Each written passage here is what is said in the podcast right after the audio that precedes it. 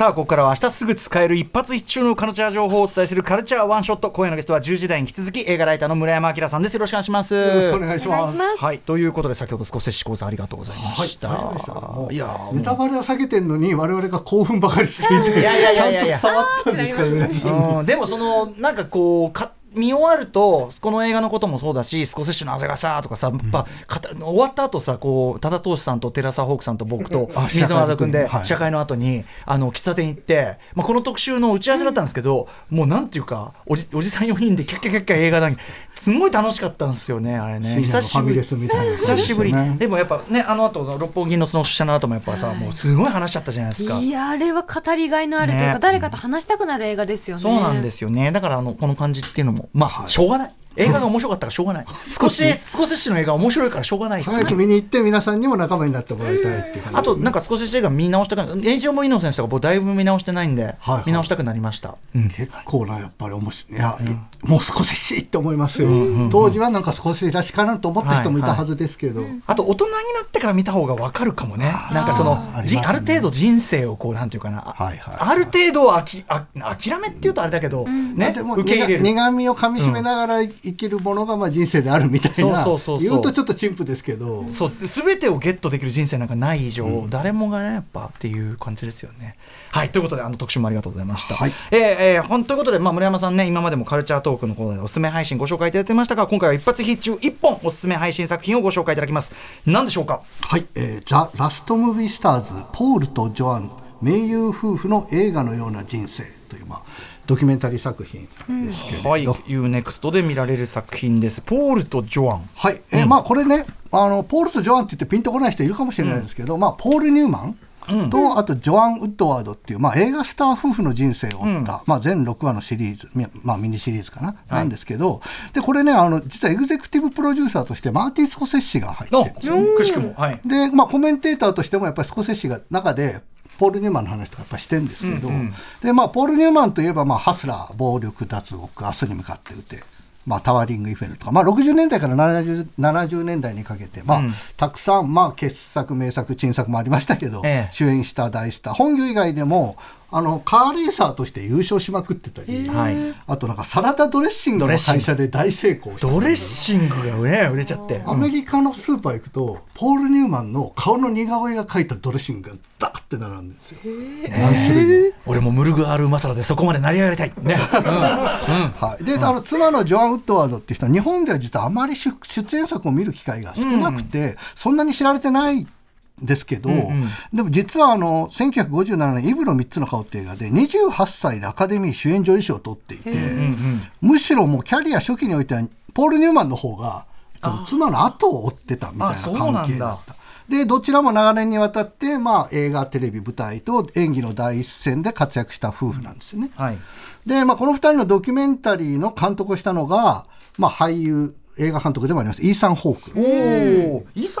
ポール・ニューマンって。でね実はね、特に生前にプライベートとか仕事で関わりがあったわけでもなさそうなんですよね。ですよね。うん。なんかすれ違ったみたいな、ただあのニューマンとウッドワードの娘さんがなんか同窓生らしいんですよ。同じ高校とかに通っていて。で知り合いでちょっとうちの両親のドキュメンタリーを作ってくれないかって、まあは頼む話を持ちかけられたらしいんですよ。ね。でそれをよくよく聞いてみると、生前ニューマンが理由なき犯行の脚本家として知られるスチュアート・スターンと組んで、なんか自叙伝みたいな本を出版ししようとしていたらしいと。でそれでそのスチュアート・スターンがもうニューマンと関わった人たち100人以上に有名無名問わずインタビューして、膨大な記録を取ってたんだと。はいはい。ただある時何を思ったのかポール・ニューマンがその録音テープを全部焼いたらしいんですよ。えー、何があった？あ嫌だってなっちゃったんなんかですかね。もう本当になんかあれって思ったらなんか焼いてたみたいな理証言が出てくる理由は不明。理由は不明なんですよ。え、結局じゃあその自叙伝っていうかそっちは出てないんですね。ただスチュアート・スターンはかなりのその録音の部分をテキストにも起こしてたんですよ。あだからその全部ではないですけど、もうその50年代以降のハリウッドのもう伝説的な監督と俳優とかの、まあ貴重な証言が人目に触れることなく眠ったままその資料としては残っていたと。なるほどね。でそれがあるんだよっっていうことをイースタンホークは持ちかけられたんですよね。うんうん、でちょうどコロナのロックダウンの真っ只中でなんかイーサン・ホークっていうのは子供の頃に明日に向かって打てを見て、うんうん、映画が自分の教会になったってなんかすごいポエティックなこと言ってるんですよ。いいね、実はちょっと僕も本当明日に向かって打てで映画にはまったんです。よ、親近感なんですけど、とにかくそれからまあコロナの時間がある中でそのニューマン・ウッドワードの研究に没頭して、うん、で知り合いの俳優たち片っ端から呼び出して、うん、もうこれはドキュメンタリーの最初のエピソードなんですけど、ズームのミーティングをするんですよね、うん、リモートで。であそこからもうばあのこれになってそうそうそうでみんなにそのまあ誰っていうとまあ超有名な人たちに、うん、あのこんな貴重な資料があると資料があると失われた音声をみんなで蘇らせてみないかって声をかけるんですよね。うん。ででどういうことかっていうと、まあ、あの伝記ドキュメンタリーって当時のフッテージ映像とかあの出演作の映像とかいろいろあるんですけど、とにかくこの膨大なテキストをみんなで読もうと。じゃあポール・ニューマン役はジョージ・クルーニーね、うん、ジョージ・クルーニー？ジョアン・ウッドワードはローラ・リニーお願いね。ああそういうことシドニー・ポラックはオスカー・アイザック。ジョン・ヒューストンはヴィンセント・ドノフリオで暴力脱獄のスチュアート・ローゼンバーグ監督はサム・ロックウェルでみたいな。でニューマンの最初の妻はゾーイ火山エリア火山ゆかりのゾイ火山お願いね、みたいな、もう何この豪華キャストっていう人が。でもまあ今の現行スターたちもその映画史にまあある意味コミットするっていうか。そうなんですよね。ね。でやっぱりイーサン・ホーク一番嬉しそうで、うん、俺たちの世代で今からあの黄金時代を蘇らせるなんて最高じゃない？みたいなテンションで。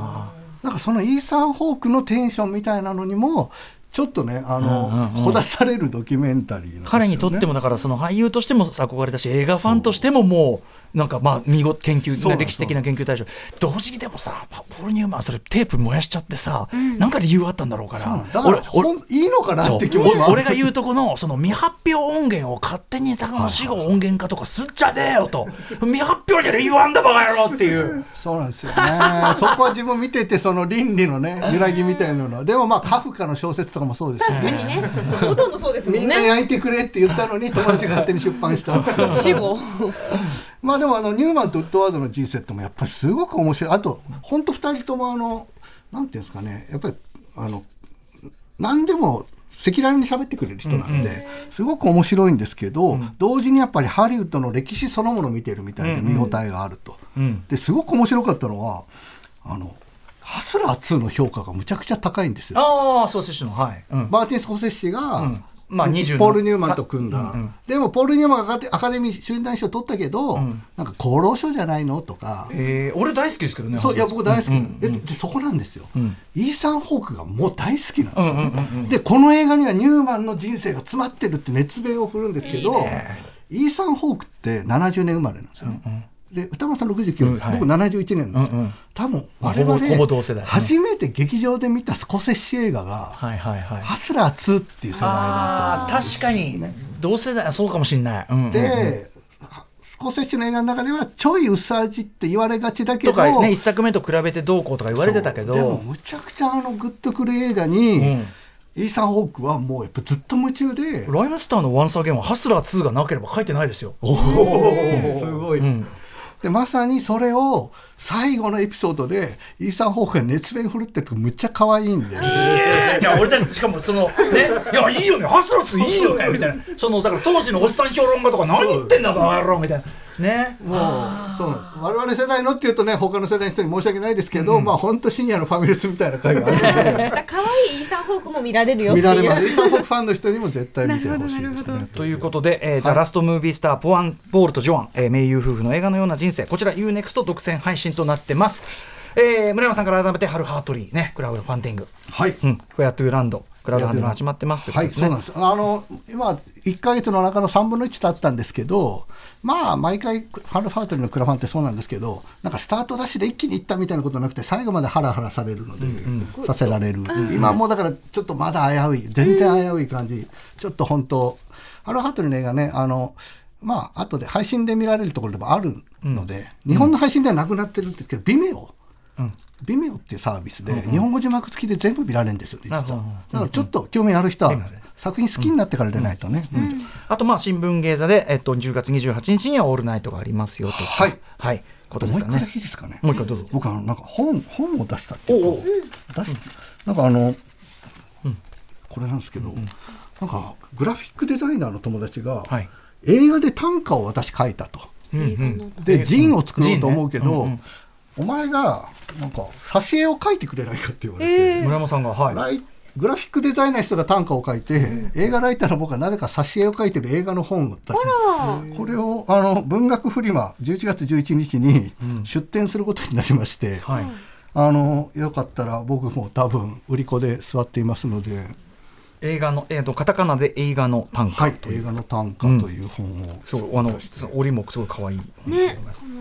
カード付きで、よかったら。あちょっとお時間が迫ってまいはい、りました。はいちょっと告知、あの、はい。自分の告知で申し訳ないんですけど、うんはい。よろしかったら、ハルハートリー並びに村山のこともよろしくお願いいたします。はい、そしてこの番組も引き続きトーク2になってからもいろんな形でまたまたお世話になると思います。村山さんありがとうございます。今夜の、えーゲストは映画ライター村山明さんでした。ありがとうございました。ありがとうございます。明日のこの時間はパリッコさんとお酒飲みます After Six Junction. 2